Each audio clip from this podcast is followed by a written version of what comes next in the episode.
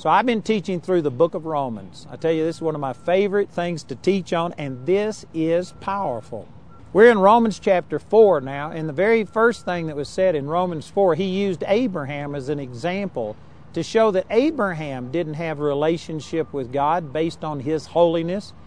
And I don't mean this in any way to discredit Abraham, but Abraham was not a really holy guy. He did some terrible things with his wife, lied about her twice. He married a half sister, which was not God's will, according to Leviticus chapter 18. And Abraham went in and had relationships with his wife's uh, slave, and I'll be dealing with that more in a moment. But I mean, Abraham wasn't the greatest example of holiness. The scripture is using him to show that Abraham, who was, of course, it calls him the father of faith for us all in the New Testament, Abraham was a man that had relationship with God by faith, not because he did everything right. And it's amazing how people have missed this. And so in verse 13, this is Romans chapter 4, verse 13. For the promise that he should be the heir of the world was not to Abraham or his seed through the law, but through the righteousness of faith. There it is in black and white. Abraham did not have relationship with God through keeping some set of laws, through doing certain things, but it was because he believed God and that was counted unto him for righteousness. You do not have to live holy in order to be accepted by God. Man, that is a powerful, powerful truth. So again, going back to Romans chapter 4, it says in verse 14, For if they which are of the law be heirs, faith is made void and the promise made of none effect. What a powerful scripture that is. Today, if people are trying to become, uh, you know, established in their relationship with God through your own holiness and you doing all of these good works, then you make faith void and the promise, all of these New Testament promises of healing, deliverance, salvation, prosperity, anything else that God has done. You void the promises through your legalism. And you know, this is exactly what's happening to so many people. I know this is true because in my meetings, I've had people come by the thousands who come up to me and they'll say, I don't know why God hasn't healed me. I've fasted. I've paid my tithes. I go to church. I'm living the best life I can possibly live. Why hasn't God healed me? When a person says something like that, they've just communicated to me why God hadn't healed them. Because, see, they didn't point to what Jesus did for them, they pointed to what they have been doing for Jesus. Their faith is in themselves. That's what the Bible here is calling law. You are trying to be in right standing with God through the law. Many of you don't realize you're in law, but that's what it is. The only thing that is necessary for your relationship with God is for you to put faith in Jesus as your Savior and believe Him. And then it is important to obey and it is important to live holy, but that doesn't procure your relationship with God or your answer to prayer. But it keeps the devil out of your life. It shuts the door on the devil. It keeps your heart sensitive to God. Another way of saying this is that living a holy life doesn't make God love you, but it will make you love God. It doesn't affect God's attitude towards you, but it affects your attitude towards God. So I do believe in living a holy life. I do live a holy life, and I emphasize it, but not for the purpose of having relationship with God. And look at this in verse 15 because the law works wrath. For where no law is, there is no transgression. If you are trying to keep these set of rules and do all of these things in order to have God pleased with you, you will never feel the pleasure of God. The law works wrath. The law releases the wrath of God, the knowledge of God's hatred for sin. It makes you guilty before God. It brings you into condemnation. It focuses your attention upon sin. The law was given to kill, not to give life. It was given to show you how far short of relationship with God you are instead of how close to it you are. Man, those are big statements. And where no law is, there is no transgression. The law has been removed from us. God is not seeing you as a transgressor. It doesn't mean that everything is now lawful, Paul even talked about this. He says, technically, I could go live anyway, but it's not expedient for me because it opens up a door to the devil. And it's just stupid to give someone who said that I, he came to steal, kill, and to destroy. It's stupid for you to live in sin and just give your enemy that kind of an inroad into your life. But I'm saying that God loves you, stupid, man, in spite of what you've done. So look at this next verse. Romans chapter 4, verse 16. Therefore it is of faith that it might be by grace to the end the promise might be sure to all the seed, not to that only which is of the law, but to that also which is of the faith of Abraham, who is the father of us all. So this verse is saying that the reason God set it up that we have relationship with him by grace is so that everybody could have access to him. Not only those who are living by the law and living a holy life, but even those of you who've missed it so terribly. God loves you. Again, I know that there's many religious people right now very upset at me thinking that I'm advocating and promoting sin. That's not what I'm saying. In the scriptures, Jesus reached out to a woman taken in the very act of adultery and gave forgiveness to her. And he extended mercy. And that's over in, I believe, John chapter 7, I believe is where it is. It could be John chapter 8. But this woman was taken in the very act of adultery and thrown at Jesus' feet. And the religious people, the law, the legalist, said that the law commands that this woman be put to death. What do you say?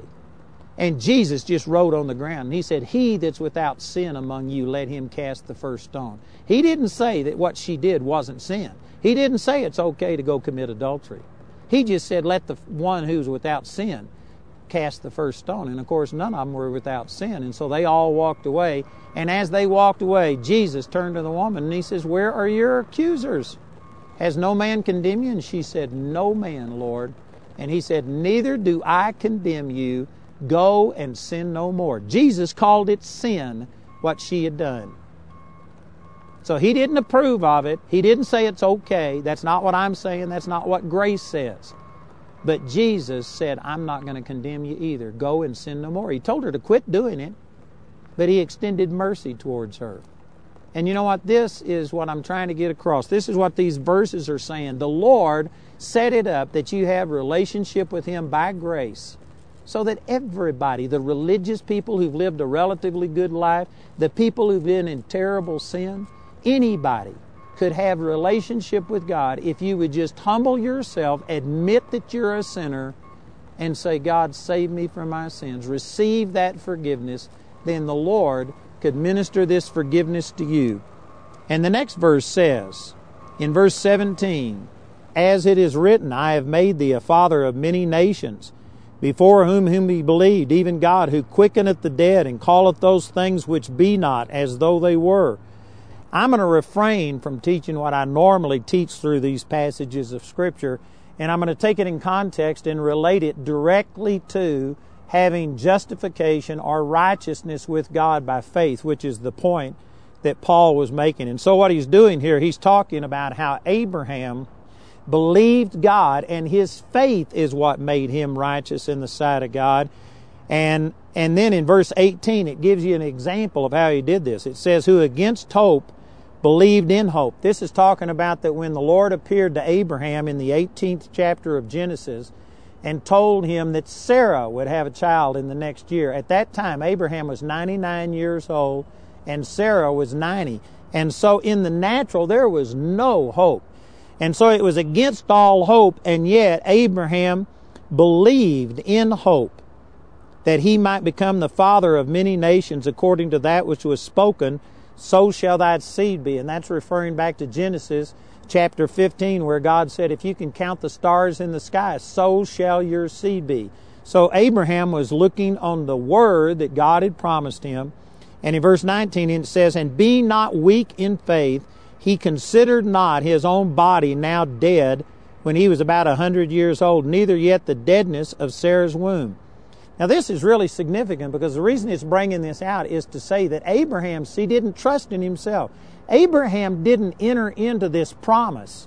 He got off track for a while and he tried to actually accomplish this through uh, Hagar, Sarah's maid, and he had a relationship with her and had an Ishmael.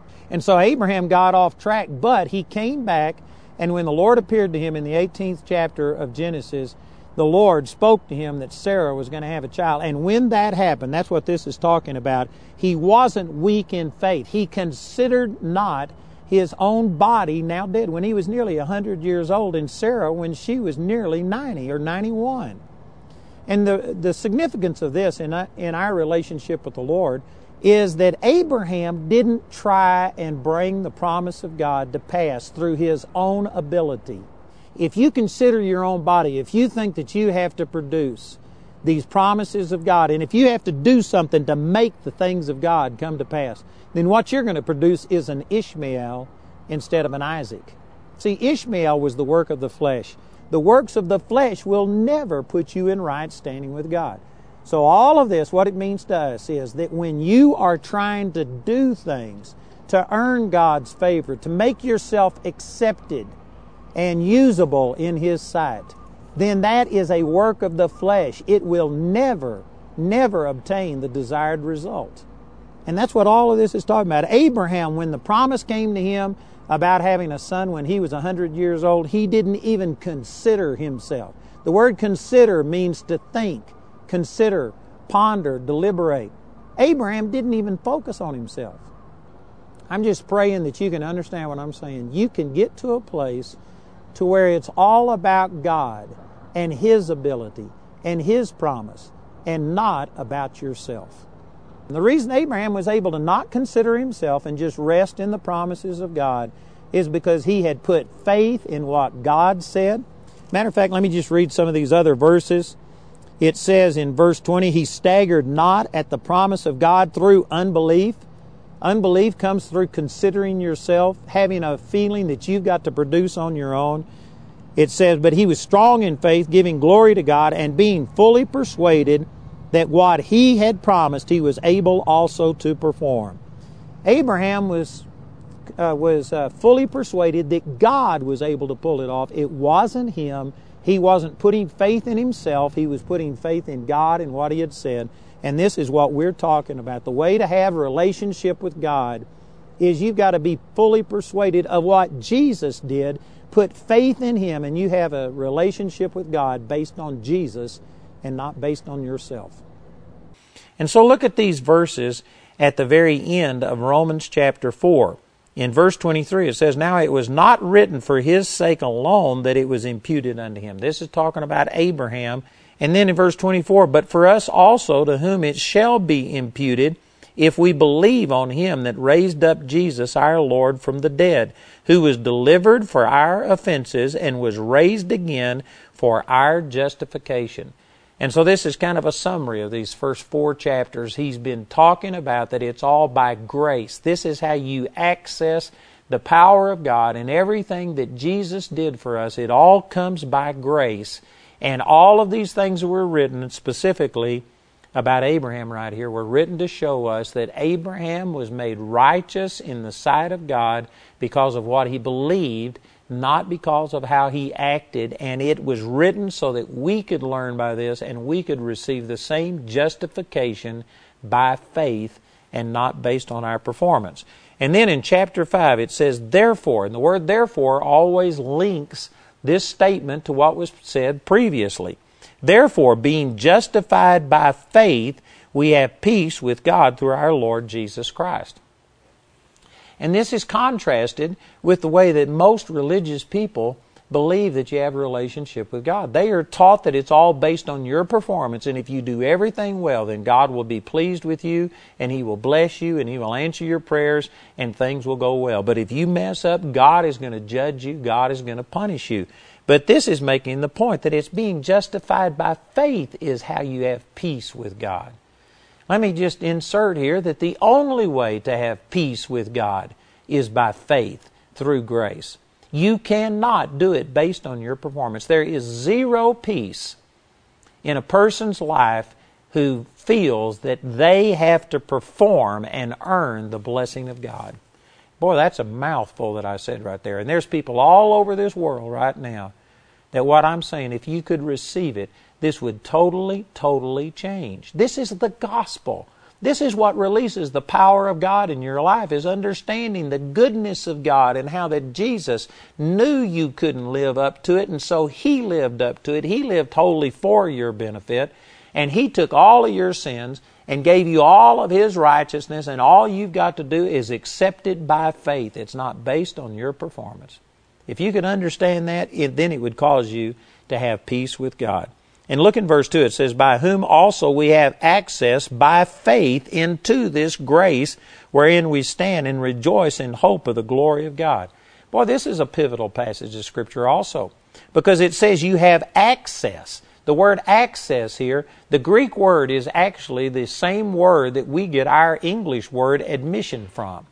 Like if you go to a movie, you have to buy a ticket. You have to pay an admission fee in order to get in and see that. The way you get into the kingdom of God, the way you get into this grace is by faith.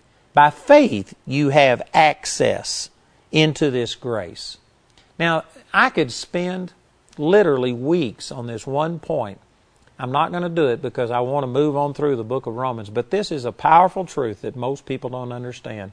I've got a teaching entitled Living in the Balance of Grace and Faith. I've got it in DVD, CD, and in book form. You can uh, get it. You can go to our website and find it, and it would go into more, uh, more explanation on this. But the grace of God is consistent towards every single person. If it wasn't, then it wouldn't be grace. The word grace means unearned, un, undeserved, unmerited favor and ability from God. And if it's unearned, undeserved, then it has to be the same towards every single person, whether you're good, bad. It wouldn't be grace if it was tied to your performance. So by grace, God has already done all of these things. By grace, God has already dealt with the sins of the entire world. And some people will take that kind of a truth right there and say, therefore, there is no need for people to be born again. There is no such thing as hell, that everybody has a right standing with God, and they will take certain passages of Scripture that talk about that, like 1 John chapter 2, verse 2, that He, Jesus, is the propitiation for our sins, and not for ours only, but also for the sins of the whole world. And they will talk about grace and say that everybody's sins are dealt with. Everybody's already born again. Everybody's already in right standing. Therefore, there is no good and bad. Doesn't matter what you do, etc. And that's wrong. And here is the reason why that's wrong because you only access, you only gain admission to the grace of God through faith. A person who doesn't believe that Jesus has taken their sins, that doesn't make Jesus their Lord, that doesn't accept what He's done by faith, then this grace, it is true that by grace God has already touched them and dealt with everything, but they won't experience it until they access it by faith. Grace is God's part, faith is our part. Not performance, not works, not you doing everything just right, but believing and receiving, trusting in what Jesus has done. And you know what? There are not a lot of people that have put faith in what Jesus has done. And here's a radical statement, but there's even a lot of people that call themselves Christians who haven't put faith in what Jesus has done. They just acknowledge the Christian God. They acknowledge Jesus as the Son of God. They might even say that He came and He died for our sins and that He forgave our sins. But if you were to back them into a corner and says, What makes you have peace with God? They would point to themselves. They would point to their holiness, to their goodness, and say, It's because I'm a good person, and I believe that my good is going to outweigh my bad. And you know what? That's not putting faith in God's grace. That's putting faith in yourself. The kingdom of heaven, the only currency that will work is faith in what Jesus has already done for you, putting faith in the grace of God and not faith in yourself and in your own goodness. Those are radical truths that come as a surprise to not only people that don't believe, but even some people who call themselves Christians have not really understood the gospel. But it's only by faith that you have peace with God. It's only by faith that you gain access to the grace of God. So in Romans chapter 5 verse 3 it says, Well, let me just back up. In verse 2, the end of that sentence says that we rejoice in hope of the glory of God. And then in verse 3 it says, and not only so, in other words, we don't only rejoice in hope of the glory of God, all of these awesome things about God, but we glory in tribulations also, knowing that tribulations worketh patience, and patience experience, and experience hope, and hope maketh not ashamed, because the love of God is shed abroad in our hearts by the Holy Ghost, which is given unto us. These verses right here, as well as a few verses in James chapter 1, are often taken out of context and used to say that if you really want to grow in your relationship with God, then God is going to send you tribulations, problems, and all of these things. And through the things that you suffer, you will become a better person. And that is not what these verses are saying. Again, if you were to read this without having been prejudiced by teaching on this, and if you were to just read these verses at face value, it would be easy to see that that is not what this is saying. Especially over in the book of James, like I was saying, these verses are saying a very similar thing here. And in the book of James, it says, uh, you know what, I better turn over here and read this. I'm going to mess this up if I don't. Let me just read this again in James chapter 1 says, My brethren, count it all joy when you fall into divers temptations, knowing this, that the trying of your faith worketh patience, but let patience have her perfect work, that you may be perfect and entire, wanting nothing. And people will use this to say that if you want to be perfect, then you've got to have tribulation because tribulation worketh patience. But right here in this very chapter, in James chapter 1, in verse uh, 13, it says, Let no man say when he is tempted, I am tempted of God, for God cannot be tempted with evil, neither tempteth he any man. Excuse me. But every man is tempted when he is drawn away of his own lust and enticed. And so, in this very passage of Scripture right here, it shows you it's not God sending these temptations and trials and tribulations. It goes on to say, do not err, my beloved brethren. Every good gift and every perfect gift is from above and cometh down from the Father of lights, with whom is no variableness, neither shadow of turning. In other words, it says that the, God is the one who sends the good things, not these evil things. And yet, these verses in James and also over here in Romans chapter 5 have been twisted by people to say that if you really want to grow, if you really want to be perfect, then you got to have tribulation because tribulation works patience, patience experience, and experience hope. I will say this that as we go through life and as you encounter the devil and problems, and then you draw on the faith and the things that God has taught you, it makes you stronger. But God isn't the one sending those things. And this is how religion has perverted this. It is true that as you use the faith that you've got, you're going to be stronger by using it. You know, I've been walking with the Lord for 45 years. I've been born again for 55 years, but I've been really seeking the Lord for 45 years, and I've had the devil fight me. I've had him come against me. I've used my faith. And today I'm stronger than I was 45 years ago. Not because I necessarily believe things differently, but I have put my faith to the test. I've used it. I'm stronger. I'm more confident. I've got an assurance that comes through experience, and I believe I'm better off because of it. But God did not send the problems in my life to give me this confidence and this assurance. And if you think that he did, then it just renders you passive. I've actually had people before say that you shouldn't fight against these things. God did this to make you better. That's not true. You know, if you really believe that God is one that put cancer in your life, gave you some kind of a heart problem or something to make you a better person, well, then why do you go to the doctor and try and get out of his will? Why don't you let patience have its perfect work? Why don't you just let the thing run over you? See, that's the logic, and it has rendered a lot of Christians passive, and they just are allowing the devil to run over them and steal, kill, and destroy. Also, in Mark chapter 4, I believe it's verse 18, 17 or 18, it says that afflictions and persecutions come for the word's sake to steal the word from you. They aren't sent to make you better.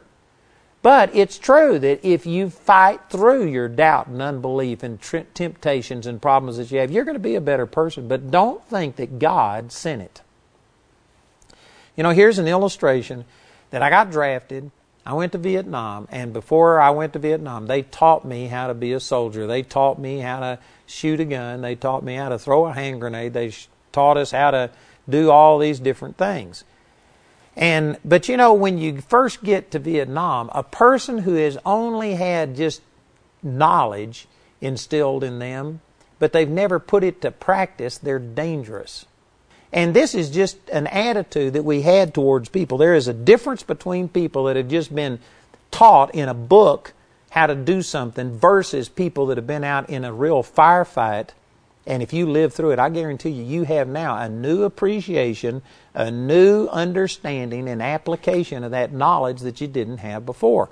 So I use that to illustrate that, see, in a similar way, it's one thing to just learn stuff through the Word of God, but then life is going to present you with challenges. Satan is going to come to try and steal, kill, and to destroy you. And as you apply the things that you've learned and gain these experiences, there is no doubt you're going to be better off for it. But you can't embrace those problems as being from God. That would be like in Vietnam, us having the Vietnamese attack us and we run out and just want to hug them. Oh, thank you for coming and trying to kill me because you're going to make me a better soldier. It is true that if you use your training and if you fight and if you win, you will be a better soldier, but only if you recognize that that person is the enemy and you fight against them and overcome them. If you go out and try to embrace them, they're going to kill you. Likewise, a Christian should recognize that you are going to be better off as you begin to start having these problems come at you and you use your faith and overcome them. But don't ever embrace that problem. Don't ever think that God sent that problem. That makes you passive towards that problem. And James chapter 4 verse 7 says that you have to resist the devil and he will flee from you. The word resist means to actively fight against. So it's only going to work out for your good if you resist and apply these things. So anyway, I spent more time on that than I wanted to, but that's important that people don't misunderstand this. This is just saying that Paul wasn't only rejoicing in hope of the glory of God, thinking about heaven, but even in this life, even with all of its problems and an enemy that's coming against us, he was glorying in tribulation because he knew he was going to use his faith. He would overcome. It would become a testimony. It would work out to his good, and it makes hope abound in your heart. And then in verse 5 it says, And hope maketh not ashamed, because the love of God is shed abroad in our hearts by the Holy Ghost, which is given unto us. Again, this there these verses are just pregnant with so many things. This is powerful.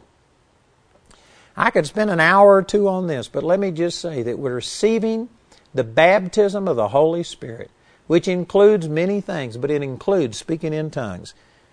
The baptism of the Holy Spirit is the greatest thing you could ever do for you receiving and understanding the love of God. It says that the love of God is shed abroad in our hearts by the Holy Ghost which is given unto us.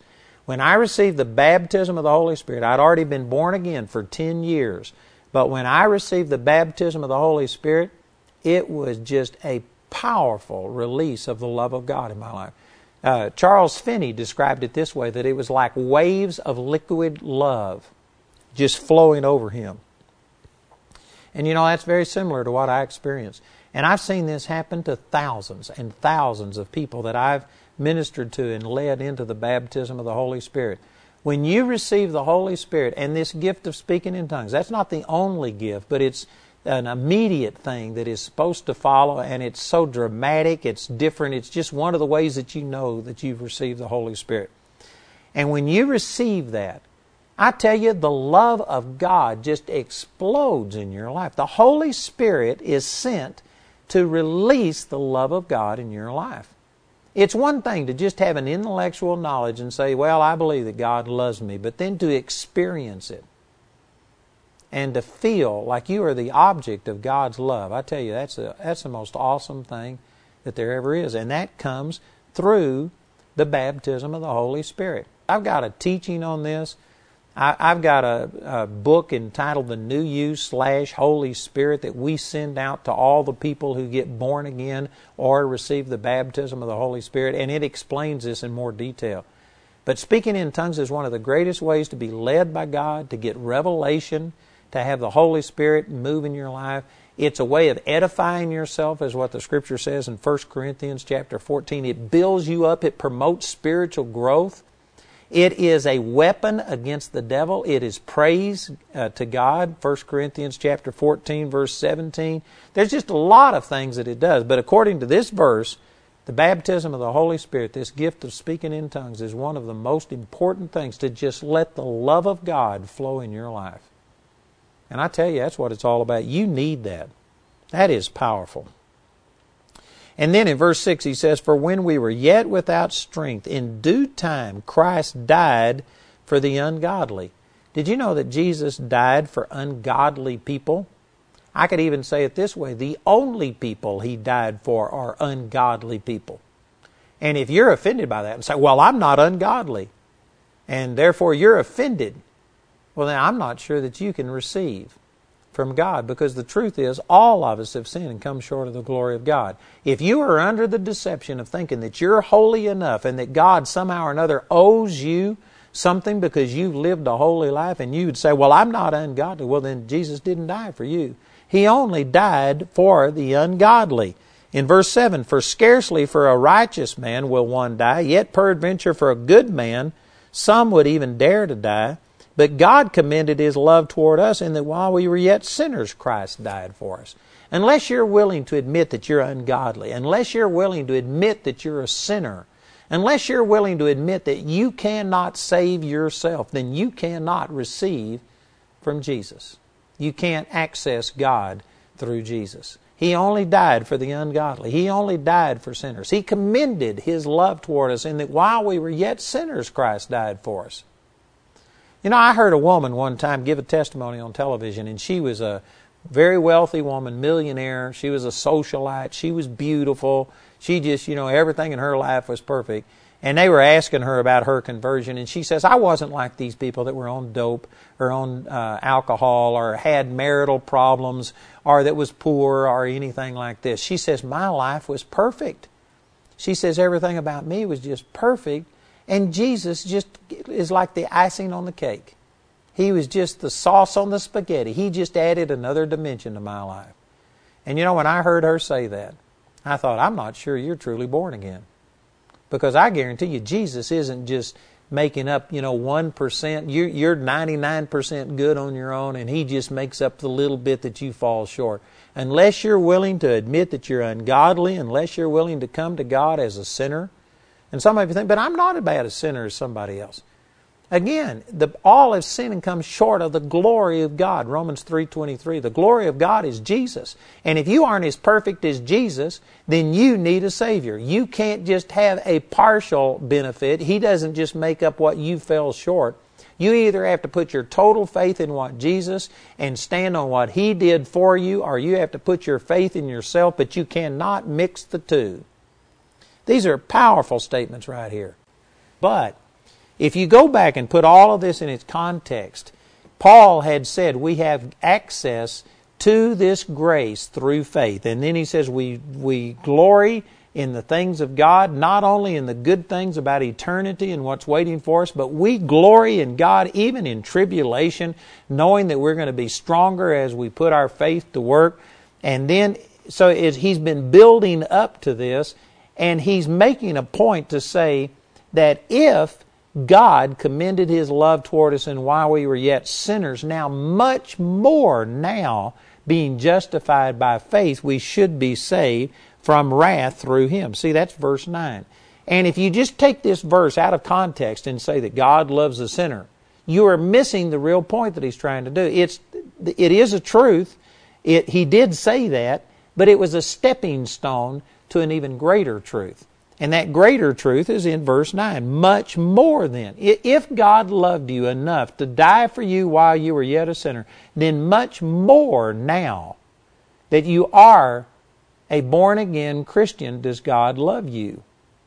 Now that ought to be so simple. And yet, did you know religion has again perverted this and changed it so that in a real functional sense, most Christians believe God loves you less now that you're born again than He did before you were born again. Let me use this illustration.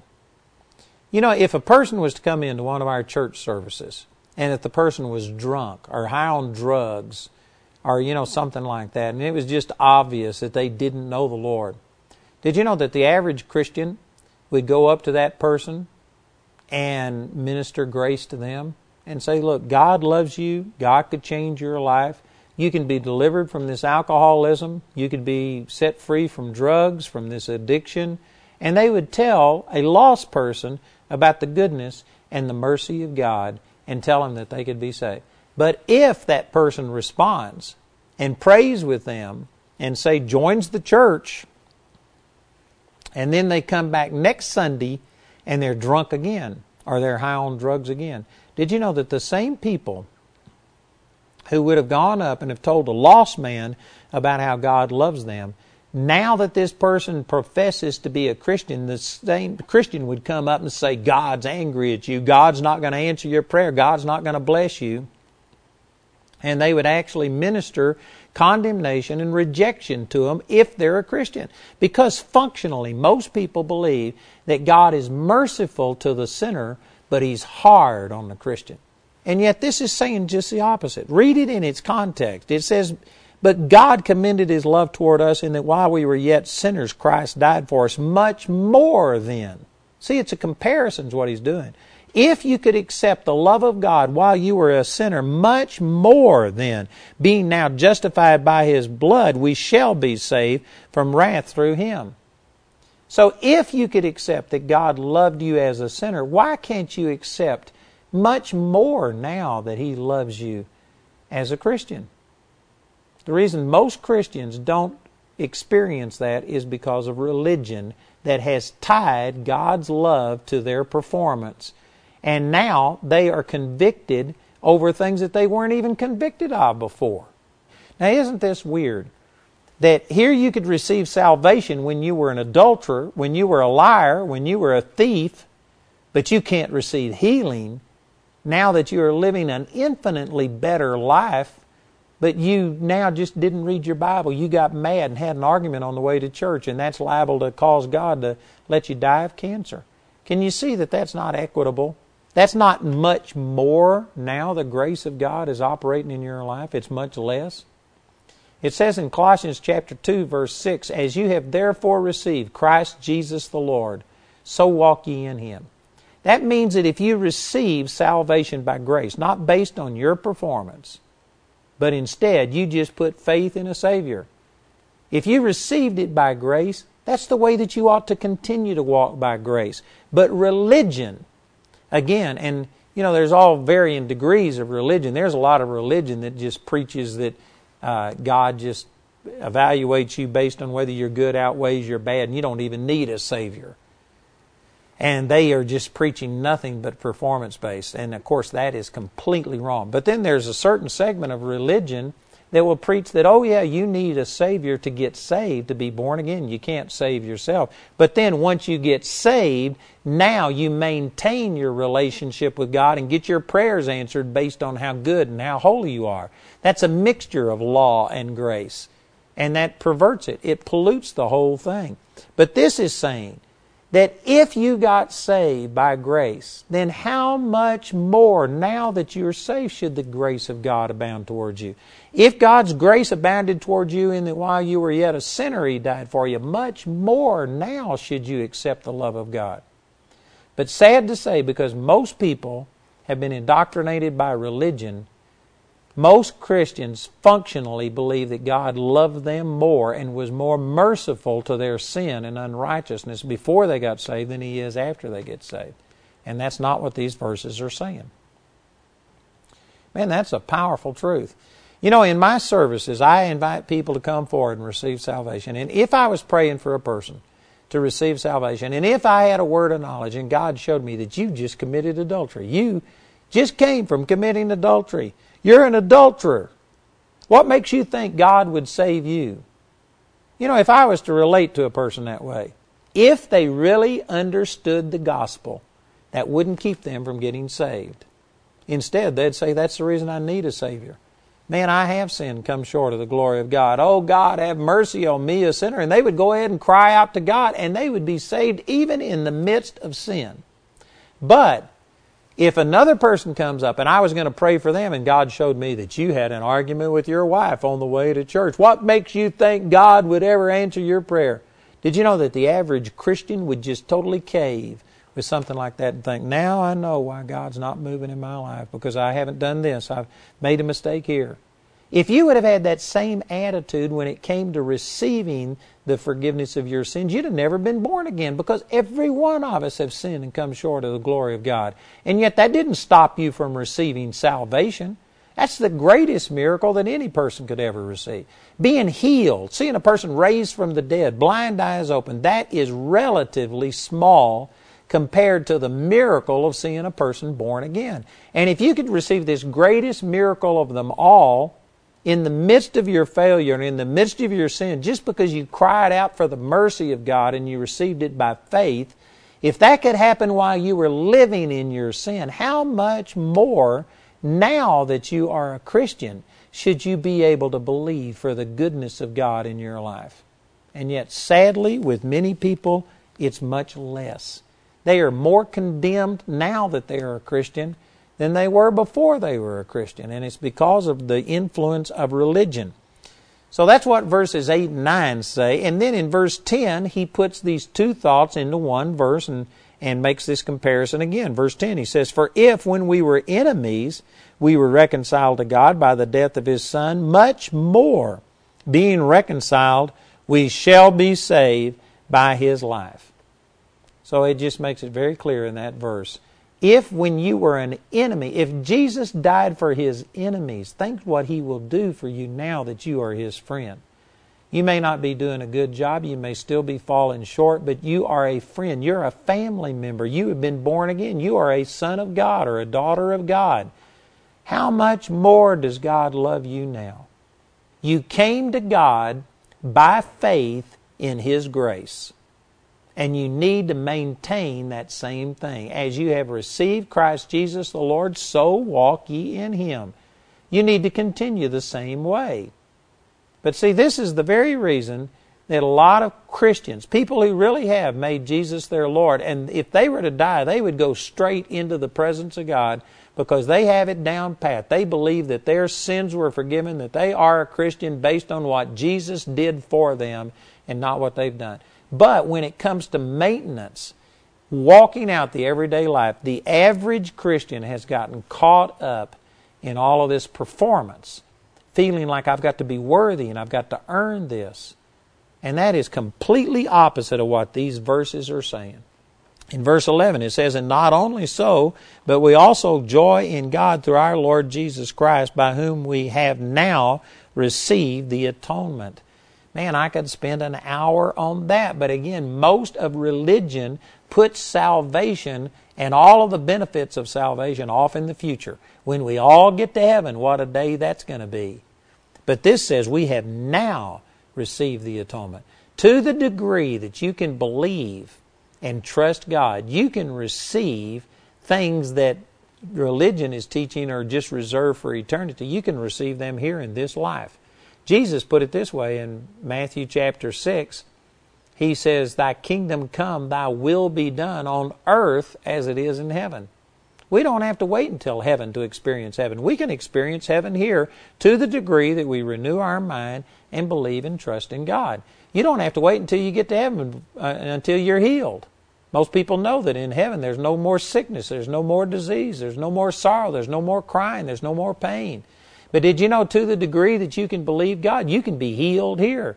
You can have your sickness go here. You can be relieved of pain here. You can overcome your sorrow and grief here. We have now received the atonement. This isn't just pie in the sky by and by, but it's steak on the plate while you wait. Amen. And so you can have benefit right here in this life in verse 12 it says, Wherefore, as by one man sin entered into the world, and death by sin, and so death passed upon all men, for that all have sinned. So this is saying that you became a sinner not because of what you did, but you inherited a sin nature from Adam.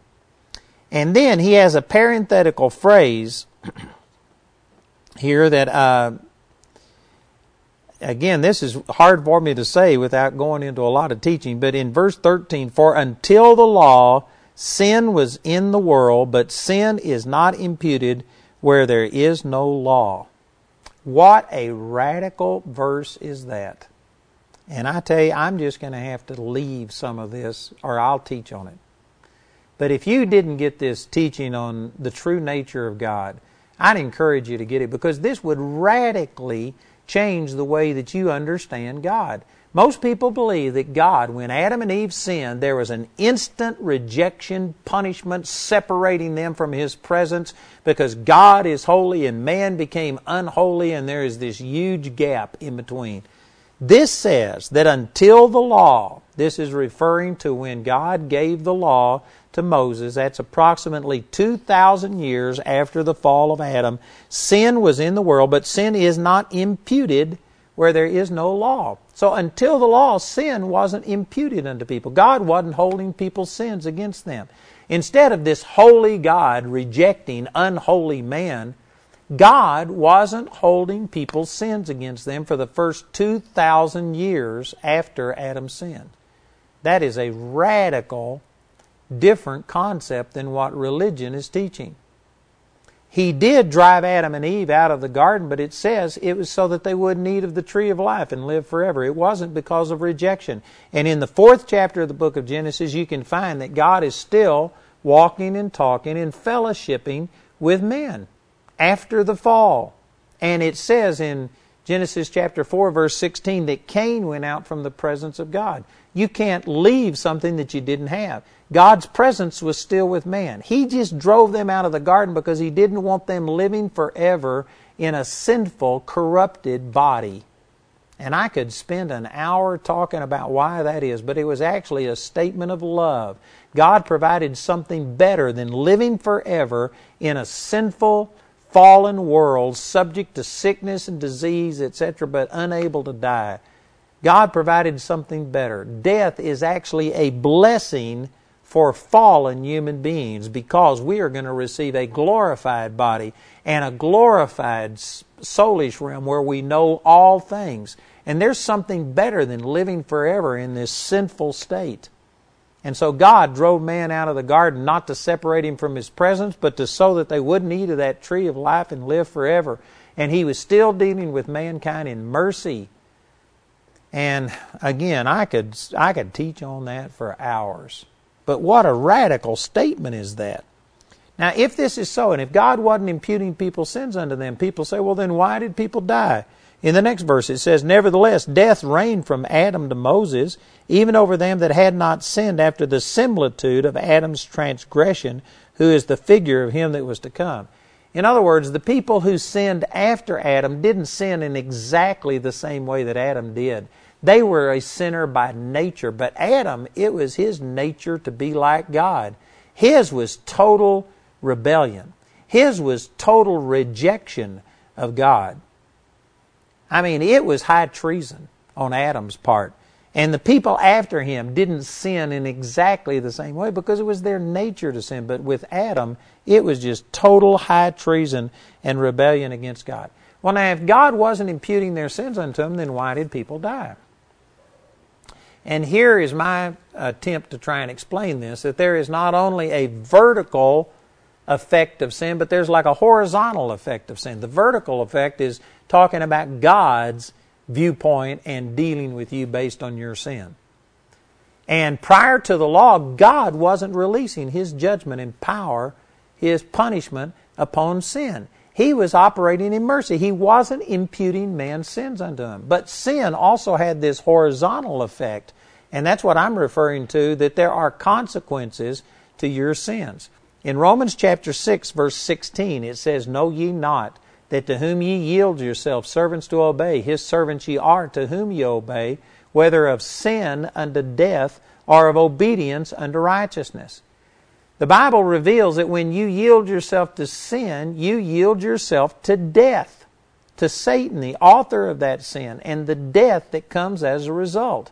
So even though God wasn't bringing His judgment, this vertical effect of sin wasn't being implemented prior to the law, sin still was having this horizontal effect. It was an open door to the devil to come into your life. And he came to steal, kill, and to destroy. John chapter 10, verse 10. So even though God wasn't bringing punishment upon sin prior to the law, sin was still destroying the human race because it was an open door to the devil, this horizontal effect. And so God had to do something to restrain sin because sin was destroying the human race. People were still dying. And sin was destroying the human race. So God finally gave the law, and with the law came death. I've already talked about some of these things, but over in 2 Corinthians chapter 3, it calls the law a ministration of death and a ministration of condemnation. The law brought death. It made sin come alive. We're going to talk about that in Romans chapter 7 and on and on it goes. The law accomplished something good, and that was that it showed that God, in a sense, people had taken God's lack of punishment upon sin as God didn't care about it. It didn't matter to God. And so they began to compare themselves among themselves, like Cain killed his brother, and instead of God punishing him and killing him, God put a mark in him and said, If anybody touches Cain, I'll avenge him sevenfold. God actually uh, protected the first murderer on the face of the earth. And so, because of that, Cain's great, great, great grandson, who was named Lamech, he came along and he killed a man, and his was in self defense. So he felt like it was more justified than Cain's. And he said, If God is going to avenge Cain sevenfold, he'll avenge Lamech seventy and sevenfold. But God didn't say that. Lamech said it. Lamech was comparing himself with his great great great grandfather, and he said, Cain got by with murder, surely I'm going to get by with murder. And he didn't understand that murder was really wrong because God didn't punish Cain, instead, he protected him. Because God wasn't imputing people's sins unto him, people began to think it's okay to just go live in sin. And they didn't realize that they were letting Satan in, and Satan was destroying the human race. Adam lived to be 960 years old. Methuselah lived to be 969 years old. But as sin began to start, you know, spreading in the human race and they began to start living worse and worse and worse, man's lifespan came down to where Adam, or not Adam, but Abraham, who was considered an old, old man, was 175 years old. And that was old. Whereas Methuselah lived to be 969 years old. Can you see what sin was doing to the human race? It was destroying it, not because God was punishing it. Uh, Abraham was still living before the law, and God wasn't imputing man's sins unto them. And yet, man's lifespan had decreased to about, I don't know, just a fraction of what it used to be. Because even though God wasn't bringing his judgment on sin, sin was an open door to the devil. And so, he's saying here that you became a sinner through what Adam did. And likewise, you become righteous through what Jesus did. God wasn't imputing people's sins unto them, but sin was destroying them. God had to give a revelation of how devastating sin was and show His wrath and His punishment. He had to start punishing our sin. And it had the positive benefit of making us think, oh man, if this is what God is saying, oh God, have mercy on me, a sinner. It made us quit trusting in ourselves and quit comparing ourselves with other people, and we instead started comparing ourselves with the holy standard that God gave. But the side effects to the law were condemnation, guilt, these terrible, terrible things. And praise God, we now have an antidote in the gospel that you don't need the law with all of its side effects. And so in verse 15, he begins to make these comparisons, and he makes these comparisons all the way down to the end of this chapter. And let me just say this that, you know, I, let me give you a, a testimony that I was in the Baptist church I was taught that I was a sinner, that all of my righteousness is like filthy rags. I think that's Isaiah chapter 64, that there is none righteous, no, not one. All have sinned and come short of the glory of God. Man, I had those things down pat. I knew I was a sinner. I knew I was unworthy, and I knew I was ungodly, and I had accepted that a hundred percent.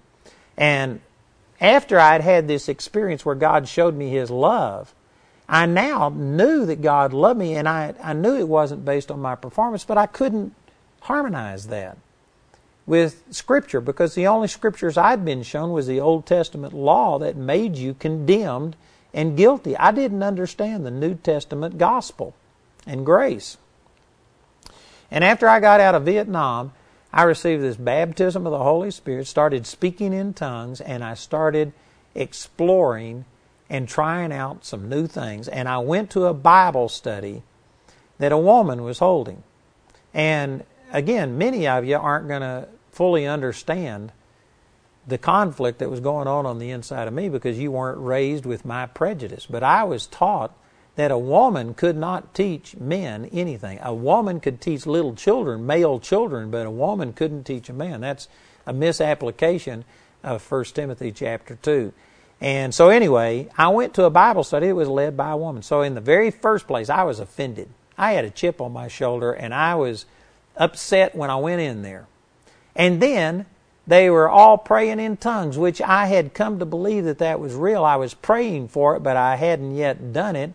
But that was weird to me, so that was another thing. And then the thing that really got me, there were long haired hippies in there. And you got to remember, this would have been back about 1971, and it was in the midst of the hippie movement, and that was associated with being totally ungodly. And in the Baptist church that I grew up in, if a man's hair touched their collar, you go straight to hell. You don't collect two hundred dollars. You don't. You just go to hell if your hair touched your collar as a man. And so I was offended by a woman leading the Bible study. I was skeptical of the speaking in tongues. And then here were these hippies that were there, and they were professing to be believers. But I just tried to operate in grace and mercy, and I didn't say anything. But some of these hippies got to talking about that they were righteous, that they were the righteousness of God in Christ. And you know what? I could have handled it if they would have just said, man, we're just total sinners and we're just here checking this out. But for a hippie to present himself as being righteous, this just got all over my religious training. And I remember in the midst of this Bible study, one of these guys was quoting the scripture that he was the righteousness of God. And man, I stood up and I whooped out my three scriptures. There is none righteous, no, not one. All have sinned and come short of the glory of God. All of our righteousness is as filthy rags. And I just rebuked this guy and put him in his place. That man, how dare him claim that he's righteous? He's a hippie. He's got long hair. There's nothing good in him. and, you know, what changed my life was instead of these guys getting mad, which I was, I was braced. I was expecting them to just respond in kind and just yell at me and for there to be a, you know, big conflict here. Instead, they responded in mercy and in love, and they were kind towards me. And they, they said, We understand why you say that, where you're coming from. But here's what the Bible says. And for every one scripture that I had used, they had 10 scriptures to show that they were righteous. And it just totally, totally knocked me off balance man, I, I couldn't understand them operating in love. You know, the Bible says, Jesus said in John chapter 13, By this shall all men know that you are my disciples, that you have love one for another. And I saw the love of God in these guys. How could they do this? How could a hippie have the love of God in them? Man, this was contrary to my religious training. So that got me. And then the scriptures that they used, it made sense. It was what the Bible said, and yet it was different than what I'd been taught. And this just caused a huge conflict on the inside of me. So I left that Bible study and I went out and bought a Young's Analytical Concordance. And I looked up every time in the Bible that the word righteous, righteousness, righteousness says was used. And there's thousands of them. And I looked up every verse. I spent five days and I fasted and prayed for five days and spent 15 hours a day studying the Word, looking up righteousness. And at the end of those five days, I was convinced intellectually that I was the righteousness of God, even though it went against everything that I'd ever been taught. But when I got born again, I became righteous through what Jesus did. I saw it, but it was hard for me to embrace. And these verses in Romans chapter 5 were like the last straw. I had seen it. I had been studying for five days, praying and fasting, and I saw it in Scripture. But these verses are what just totally convinced me that I was righteous. And again, I could minister on this for weeks. This has changed my life, these passages. But in let me just summarize. First of all, what he basically does is say that in the same way that you believe you were born a sinner, not because you had sinned, but you were born a sinner. It was your nature. In the same way as you accept that, here's the other side of the coin that when you get born again, you are born righteous. Not because you've done everything right, but just because you were born righteous. It's your nature. You inherited a sin nature when you were born with your natural birth. When you get born again with your spiritual birth, you inherit a godly, righteous nature. And see, I had totally accepted one side of that equation, but I just couldn't bring myself to say that I was righteous. But if I was going to be honest with Scripture, and I looked up every Scripture in the Bible on the word righteous, I had to accept that when I got born again, I became righteous.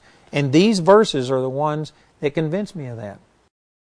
So going back to Romans chapter 5, verse 15. This is Old English, the way that it's stating it. It's a little awkward, but it's just basically making a contrast here. It says, But not as the offense, so also is the free gift. For if through the offense of one many be dead, much more the grace of God and the gift by grace, which is by one man, Jesus Christ, hath abounded unto many.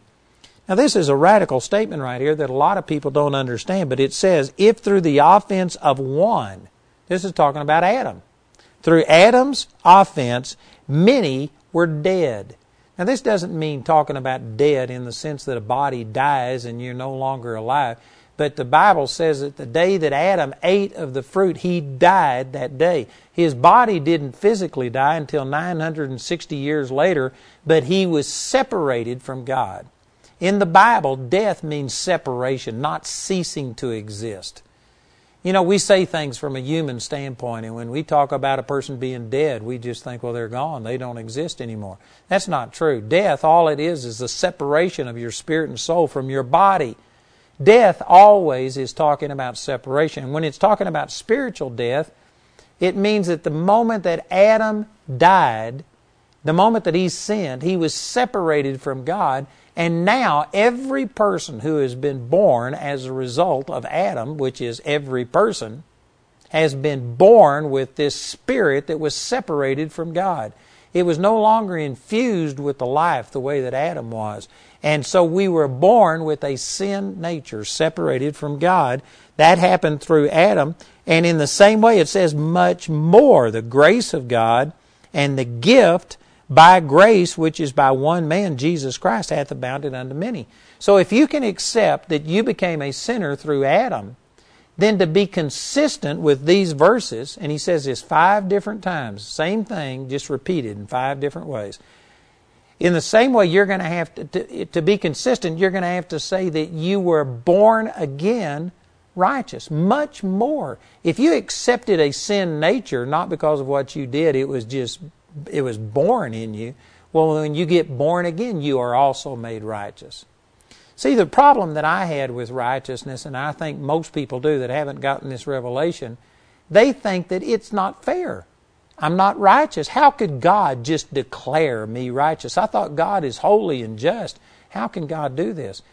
The problem that you're having is see, you're looking at your physical actions and your thoughts up here in your soul.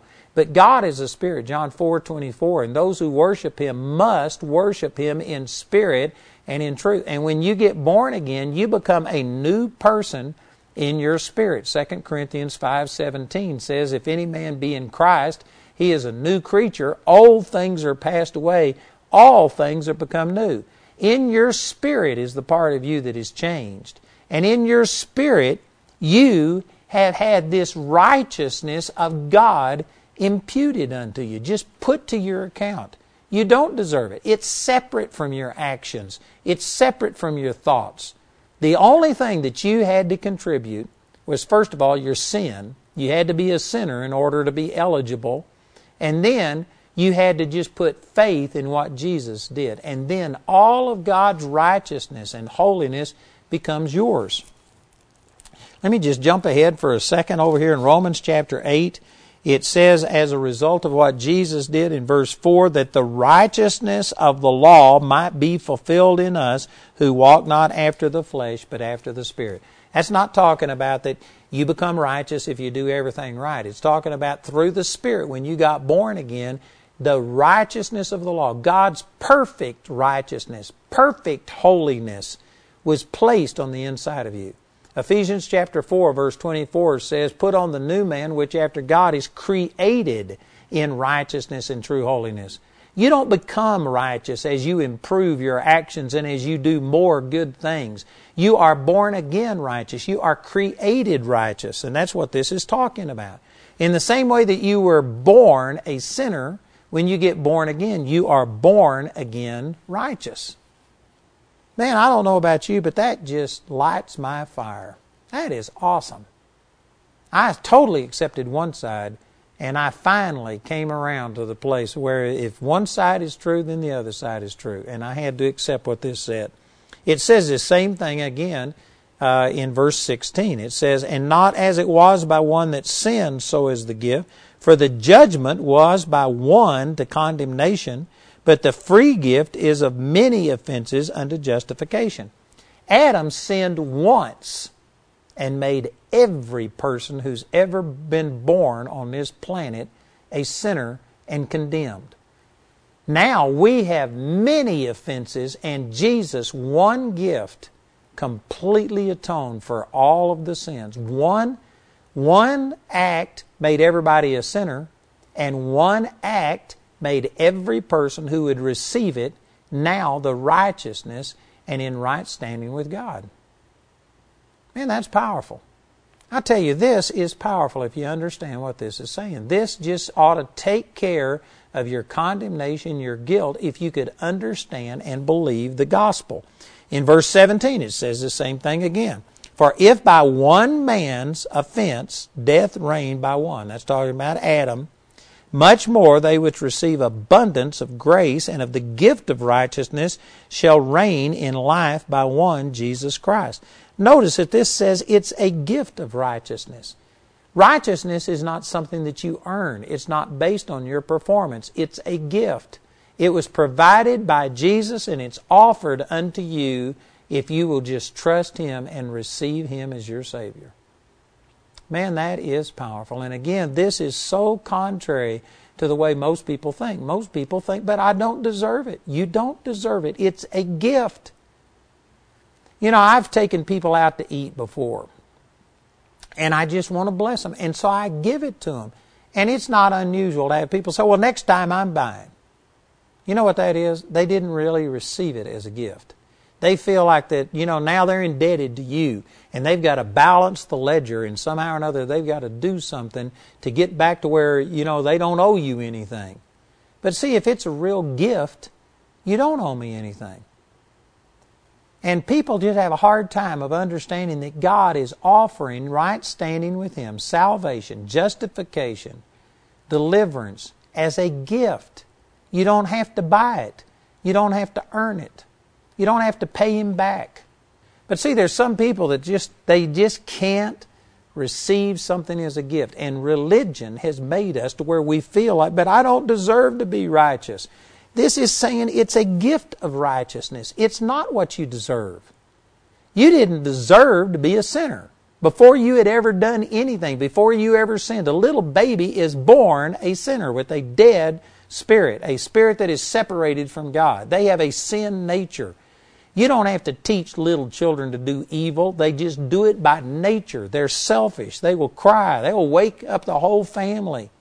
You could bring a little baby into a church service and they don't care that there's 500 other people there. They'll sit there and cry, make noise. They are the center of the universe. It's the nature. You were born with a sin nature. A little child didn't deserve it, they were born with it. Likewise, you don't deserve the righteousness of God, but when you make Jesus your Lord, you are born again through Jesus' righteousness. You have His righteousness, not your own righteousness. Man, that is nearly too good to be true news. In the next verse, verse 18, it says it again. Therefore, as by the judgment, by the offense of one, judgment came upon all men to condemnation, even so the righteousness of one, the free gift, came upon all men unto justification of life. I'd already read that, but that's great to read again. In verse 19 it says, For as by one man's disobedience many were made sinners, so by the obedience of one shall many be made righteous. Here again it's saying the same thing. You became a sinner through Adam, not through yourself. Now you've confirmed that you have that sin nature, you've manifested it, you've acted on it, but you were born in sin. And that came through Adam. And it says, so as. In other words, if you're going to accept one side of this, you've got to accept the other side. In the same way, it says, by the obedience of one, many shall be made righteous.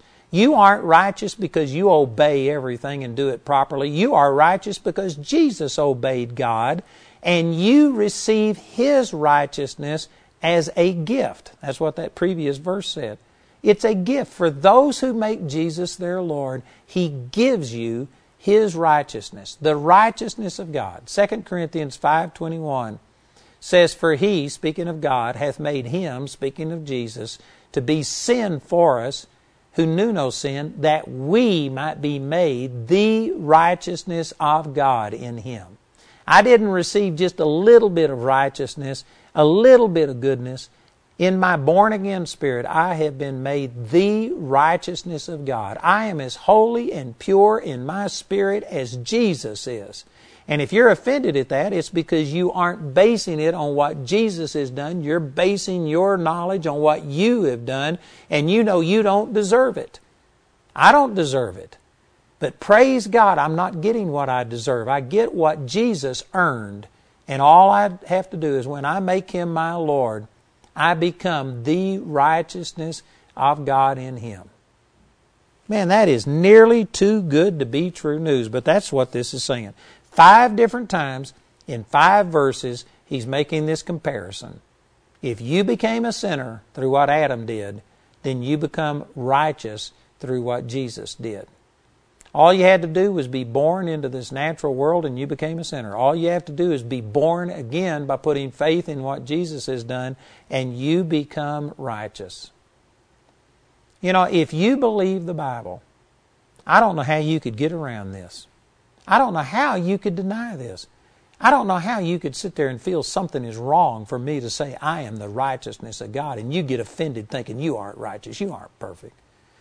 My physical flesh isn't, but in my born again spirit, I am the righteousness of God. It's a shame, but there's a lot of people that just don't let the Bible get in the way of what they believe. They're going to believe it regardless what the Bible says. But if you do honor the Bible, this ought to just put a nail in the coffin of that condemnation and guilt consciousness. And you ought to recognize that in Christ you are the righteousness of God. In verse 20 it says, Moreover, the law entered that the offense might abound, but where sin abounded, grace did much more abound.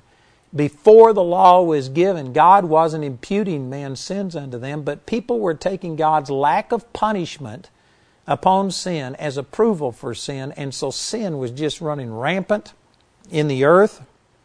It was destroying the length of people's lives. And if God hadn't have done something to restrain sin, then there wouldn't have been a virgin left for Jesus to have been born through.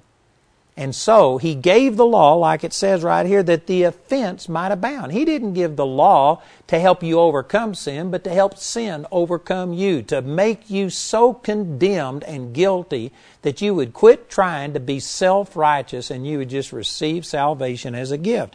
But when that happened, when he made the law and we became so guilt conscious, it says, where sin abound, grace did much more abound that as sin hath reigned unto death, even so might grace reign through righteousness unto eternal life by Jesus Christ our Lord.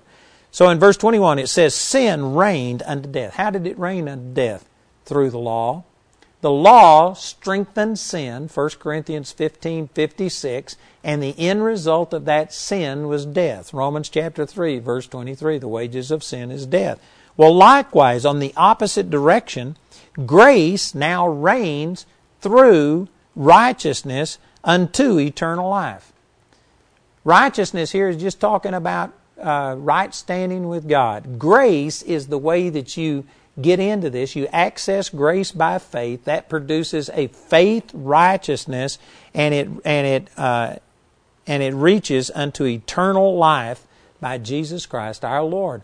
Eternal life here isn't talking about just living forever in heaven. That may be the culmination of it, but in John chapter 17, verse 3, it says that this is life eternal, that they might know thee, the only true God, in Jesus Christ, whom he has sent. It's talking about relationship with God. And so the way that we have relationship with God is through understanding righteousness that comes by grace through faith. If you aren't having an intimate, powerful, awesome relationship with God, I can guarantee you, you are under the law and it's ruling unto death instead of being under grace, understanding your righteous position that will cause the love of God to just be shed abroad in your heart. Boy, these are powerful truths. And I tell you, I, I just pray that somehow or another the Holy Spirit opens up your heart and helps you to understand this. I feel like I'm at a loss of how to communicate it properly. But this could transform your life. Grace abounds through righteousness unto eternal life, unto relationship with God. The Lord loves you. But you're going to have to understand grace. You're going to have to understand that you became righteous by a gift, not by your own actions. And you're going to have to get away from basing your relationship with God on your own performance.